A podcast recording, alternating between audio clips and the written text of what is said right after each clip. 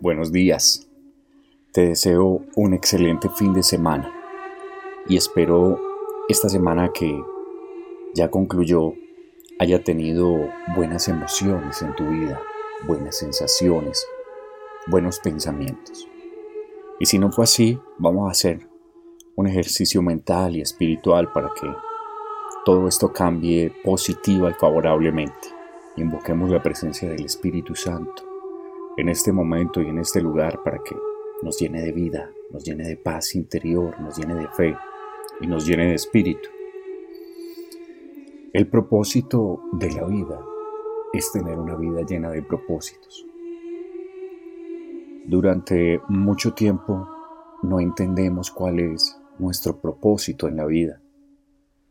Y muchas veces queremos forzar la vida hacia lo que nosotros queremos, pero no es nuestro propósito, es el propósito de, de la vida misma en nosotros.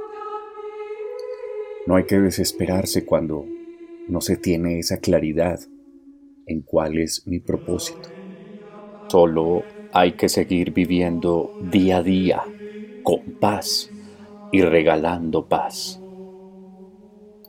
No desesperes, no quieras saber cuál es tu propósito. El propósito mismo te lo hará entender cuando llegue a tu vida.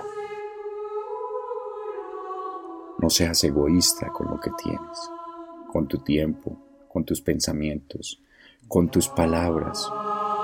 No sabes cuántas personas los puedan estar necesitando en este momento. Síguete proponiendo pequeñas cosas.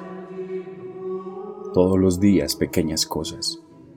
Y con el transcurso del tiempo esas pequeñas cosas seguirán volviendo en cosas más grandes cada vez. No lo notarás tú, lo notarán el resto de las personas.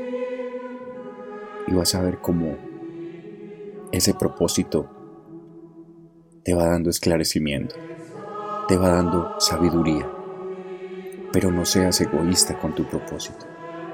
Ponlo siempre al servicio de las demás personas.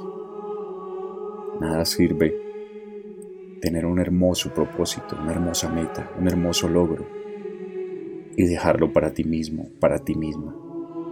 No seas egoísta. El mundo afuera te está esperando mi oración contigo. Gloria al Padre, al Hijo y al Espíritu Santo, como era en el principio, ahora y siempre, por los siglos de los siglos. Amén.